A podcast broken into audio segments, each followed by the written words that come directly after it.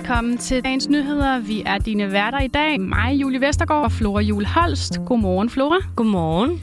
I dag udkommer en ret omfattende klimarapport, som FN's klimapanel står bag, og den vil efter sigende komme med rystende nyt om klimasituationen. Og så er det jo også i dag, at landets folkeskoler åbner efter sommerferien. Men hvordan kommer det lige til at foregå? Det ser vi ind i. Yes, og vi slutter på nyheden om, at det konservative folketingsmedlem Nasser Carter har meldt ud, at han er tilbage. Jeg synes efterhånden, vi har hørt om en del rapporter om, hvordan det bare går virkelig skidt med, med klimasituationen. Mm. Hvad er det for en rapport, du gerne vil fortælle om, Julia? Den er også på samme måde. Ja, jamen altså det er Nå. jo FN's klimapanel, som i tre år har arbejdet sådan ret intens på en hovedrapport om, hvordan det står til med klimaet. Den udkommer så i dag. Men som en forsker har antydet i en artikel skrevet af mediet BBC, så vil den her rapport blive lidt af et wake-up call til politikerne verden over. Og vi har derfor taget kontakt til en af hovedforfatterne bag den her rapport, som faktisk er dansker, for at høre mere om den. Han hedder Sebastian Mernel, han er professor i klimaforandringer og prorektor på Syddansk Universitet. Og lad os først lige høre et par ord om, hvordan han faktisk blev udvalgt til at skulle være hovedforfatter, og hvilken del af rapporten han har taget sig af. På det tidspunkt var jeg i Norge, så blev både indstillet af Norge og Danmark, og så blev ens kandidatur sendt ind til IPCC, og så kigger de igennem, og så vurderer de så alle dem, de har fået ind, og så bliver man så udvalgt til at skulle deltage i forskellige kapitler. Så når man så bliver udvalgt, så finder man også ud af, hvem der ligesom tager sig af hvad, hvad er ligesom ansvarsområdet. Ikke? Så mit ansvarsområde, det har været klimaforandringer, så regionale klimaforandringer i det arktiske område, og det ligger jo fint op af den profil, jeg har, hvor jeg netop har arbejdet med øh, klimaforandringer og afledte effekter og årsager øh, i det arktiske område. Okay, det er ikke så dårligt at blive indstillet af to forskellige lande. Mm, nej, øh, han har styr på det, må man sige, og han kan altså ikke gå detaljeret ind i øh, resultaterne i rapporten her, før de er offentliggjort, men han forsøger alligevel at give os et indblik.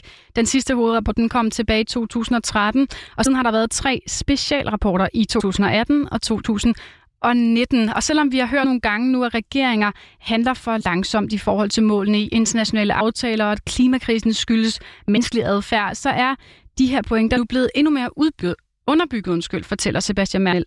Man kan sige, så på forskellige områder, der er altså rapporten, øh, den er mere statistisk velfunderet, ikke, end vi har, det vi har set tidligere. Den globale middeltemperatur er steget 1,09 grader siden industrialiseringen frem.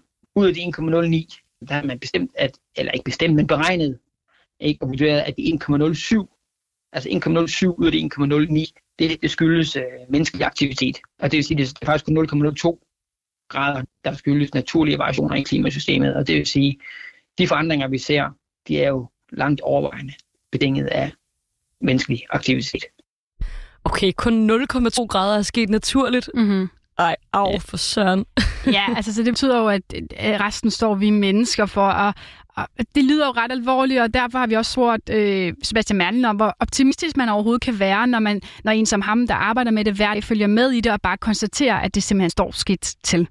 Altså, jeg, jeg er bekymret, når jeg kigger ind i de her tendenser, både hvad der er sket frem til i dag, men også øh, forventet, hvad vi kigger ind i fremadrettet. Og jeg synes, med de her budskaber, der kommer her i den, øh, i den nye rapport, Jamen altså, så understreger det jo med, øh, med fed drift, at, øh, at øh, her har politikerne en, en kan opgave at gribe ind i netop at få reduceret de her udledninger. Og så de, når vi kigger i nogle af de øh, forandringer, øh, vi ser, jamen, så vil nogle af dem øh, have konsekvenser øh, langt ud i fremtiden. Og det vil sige, at hvis vi skal minimere de her forandringer, eller de her klimaskader fremadrettet, jamen så bliver vi nødt til at få reduceret vores udledninger, vi bliver nødt til at have en mere bæredygtig verden og en mere grøn tilgang Ja, hvis man sidder og lytter med nu og tænker, den her rapport, den gad jeg da egentlig godt se mere ind i, så er den jo netop faktisk lavet til, at både du og jeg kan forstå den, og derfor præsenterer de også et interaktivt atlas på øh, internettet, hvor man kan øh, zoome ind på cirka 60 forskellige regioner på kloden, og på den måde følge med i, hvordan klimaet vil udvikle sig de forskellige steder. Mange, mange af de her ting, vi ved, og, og det vi forstår om klimasystemet, det er jo det er noget, man, man kan læse om i, øh, i tykke bøger og, og store rapporter. ikke? også også sikkert hente hjem i mange lange PDF-filer. Men det vi har gjort nu, det er, at vi også etableret noget, eller udviklet noget, der hedder et interaktivt atlas. Det vil sige, at man kan gå ind i en web, webbrowser, og så kan man faktisk få forsyn for sagen med alle de her modeller, der er klimamodeller, både i det kalder paleoklimatisk perspektiv, det vil sige, hvor vi på langt tilbage i tid, og så der, hvor vi har observationer, og så har vi nogle modeller, som øh, reproducerer øh, verden frem i dag, og så har vi fremtidsscenarier. Det lyder da helt vildt, hvor meget man kan opleve, hvis man går ind på den der webbrowser der. Mm. Øhm. ja. Altså, er det virkelig, er det bare Mernil, der har siddet og, øh, og lavet alt det kæmpe arbejde alene? Hvad? Nej, altså den her rapport, den er jo bygger på mange ting. Den er blevet til i et kæmpe samarbejde mellem hundredvis af forskere verden over. De har gennemgået tusindvis af videnskabelige artikler for simpelthen at gøre status over vores viden om klimaet siden den forrige store IPCC-rapport, som udkom i 2014. Okay, det går ikke sådan super med klimaet, men lad os snakke om noget, der er lidt sjovere. Mm. Lidt dejligere måske. Ja. For eksempel første skoledag efter sommerferien. Ah, ja. Mm. Jeg husker det, som var det i går. Ja.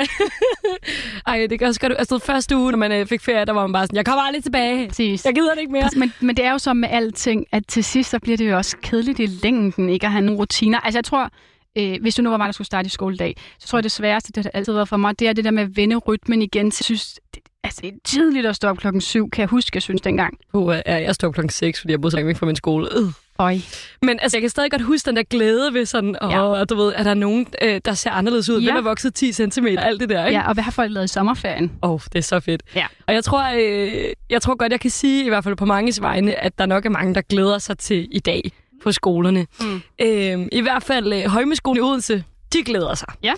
Øhm, og det er især fordi, at mange coronarestriktioner er blevet ophævet. Og det er jo også bare mega fedt. Nu kan man måske komme i skole på en lidt mere almindelig måde. Mm. Det fortæller øh, skolelederen på Højmeskole i hvert fald, Cecilie, Cecilie Winter. Den første dag plejer at være med fællessamling, hvor forældrene er velkommen. Og det er de også i år, og det bliver ude i skolegården. Og så er der jo øh, fællessang, og jeg byder velkommen og holder tale og præsenterer de nye lærere, så alle lige ser dem, øh, inden, at, inden man går ud i klasserne og får sagt hej til hinanden efter en god lang sommerferie. Cecilie Winter, hun har været skoleleder i et år. Så du kan godt tænke dig til, det er jo faktisk det er jo kun corona-life, hun har oplevet på den skole. Ja, ikke noget af en, en anden virkelighed i hvert fald. Fuldstændig, ja. Så hun, hun håber, det bliver lidt nemt i år. Jamen forhåbentlig ser vi frem til et skoleår uden så mange afbrydelser, fordi at øh, vi kun skal sende den smittede og eventuelt helt nære kontakter hjem, og ikke en hel klasse som tidligere. Så hvad er det lige for nogle regler, der er blevet lempet, og hvilke restriktioner gælder stadig ud på skolerne nu her? Jamen altså i freds, der, øh, der kom øh, regeringen ud og sagde, okay, nu, øh, nu behøver vi ikke at hjemsende en hel klasse, hvis der er et smittetilfælde. Mm. I stedet for, så skal vi være bedre til at smitteopspore. Og for, altså, og det, det, det har du sikkert også læst tusind steder, det ved jeg, du har, at vi har lukket så mange skoler ned på corona og sådan noget. Så det mm. prøver vi nu at undgå. Mm-hmm. Øh, noget af det, der stadig gælder, det er, at eleverne stadig skal testes rimelig meget. Ja. Øh, Cecilie Winter, hun fortæller lidt om her, hvordan hun så har det med de nye regler nu som skoleleder. Øh, jamen sådan både og, fordi det var forholdsvis let at så sende hele klassen hjem. Det kan nogle gange være svært det her med at finde ud af, hvem har været nær kontakt, og hvis de har haft musik, så skal man gå, så er det inden for to meter, hvis de har sunget sammen, og, og hvem er de bedste ven, og hvem har leget sammen i frikvartererne og sådan noget. Men det må vi jo tage, hvis, hvis der kommer smitte. Øhm, og så har vi heldigvis øh, i Odense nogle børn- og ungelæger, som støtter os rigtig godt i det her med at smitteopspore og håndtere smittetilfældene. Så, så vi tager det, øh, når det kommer. Okay, så der er måske nogle lidt nye udfordringer i, i det her øh, øh, nye år, som hun skal starte med på. Mm. Men lidt mindre corona forhåbentlig, og lidt mere plads til at dyrke en god skole. Sådan. Jamen, jeg ser, jeg ser frem til et, et år, der kommer til at minde mere om tiden før corona, tror jeg, end det sidste har gjort. Altså, vi i hvert fald, vi ser frem til igen at have morgensamlinger. Det blev jo muligt lige før sommerferien øh, igen at kunne samle flere årgange og klasser sammen øh, og synge sammen og have de her fælles, øh, fælles arrangementer på skolen som emneuger og og forældremøder, hvor vi er sammen fysisk, og vi kan kigge på hinanden, og vi kan snakke sammen i grupper og sådan noget. Det, det betyder også rigtig meget for at lave god skole, så det er utrolig meget frem til, at vi kan have et lidt mere almindeligt skoleår.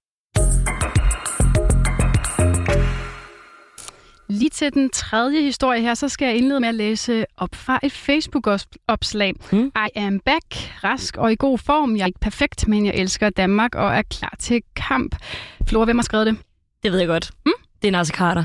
Det er nemlig Nasser Carter. Det skrev han i går på sin Facebook-profil. Og det blev postet med et billede i bar overkrop om en udsigt bagved, der ligner, at han befinder sig i udlandet.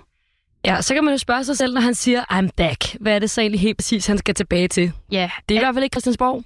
Nej, altså fordi i forbindelse med alt det her med, at han er blevet... Øh, der er beskyldninger om krænkelser af kvinder mod ham, øh, og i den forbindelse har de konservativs formand, Søren Pape Poulsen, været ude at sige, at Nasser Carter ikke har noget politisk arbejde, før at øh, en undersøgelse, sådan den her interne undersøgelse af beskyldningerne, faktisk er blevet afsluttet. Og han har altså været sygemeldt, altså Carter, med stress siden april måned. Sygemeldingen kom efter, at debattører og kritikere fortalte, hvordan han havde forsøgt at skræmme dem ved blandt andet at kontakte deres arbejdsgiver for at lægge et pres på dem. Ja, og så kom krænkelsesagerne jo. Siden øh, Carters sygemelding i april, der er han blevet ramt af nye beskyldninger, der mm. unders- som så bliver undersøgt nu, så man mm. kan komme til bunds i, hvad der, er, hvad der er op og ned i den her sag. Og det drejer sig om fem kvinder, som i juli stod frem og sagde til DR, at de mellem 1999 og så frem til 2019 var blevet mm. udsat for seksuelle krænkelser eller grænseoverskridende adfærd fra Nasser Carter. Mm. Og øh, de har fortalt om forskellige episoder, hvor de faktisk troede alle sammen, at mødet med ham var arbejdsrelateret, men det har så senere i mødet udviklede sig til krænkelser, siger de. Ja, men vi har selvfølgelig forsøgt at få fat på både Nasser Carter og øh, formand for de konservative Søren Pape Poulsen, men det var altså uden held. Så skal vi til avisforsiderne. På politikens forside, der finder man Svetlana Tikhanovskaya, og det er måske ikke alle, der kender hende, men hun er modkandidat til Hvide Ruslands mangeårige diktator Alexander Lukashenko.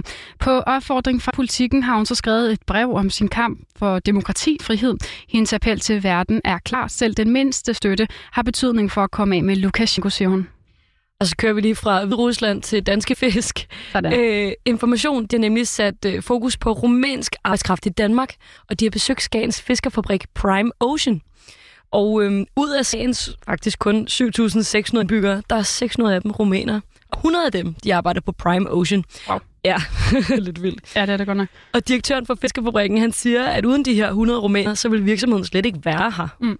Og borgmesteren han siger også, at hvis det ikke havde været for den udenlandske arbejdskraft, så var flere virksomheder nok flyttet væk fra Skagen til udlandet. Ja. Hold op.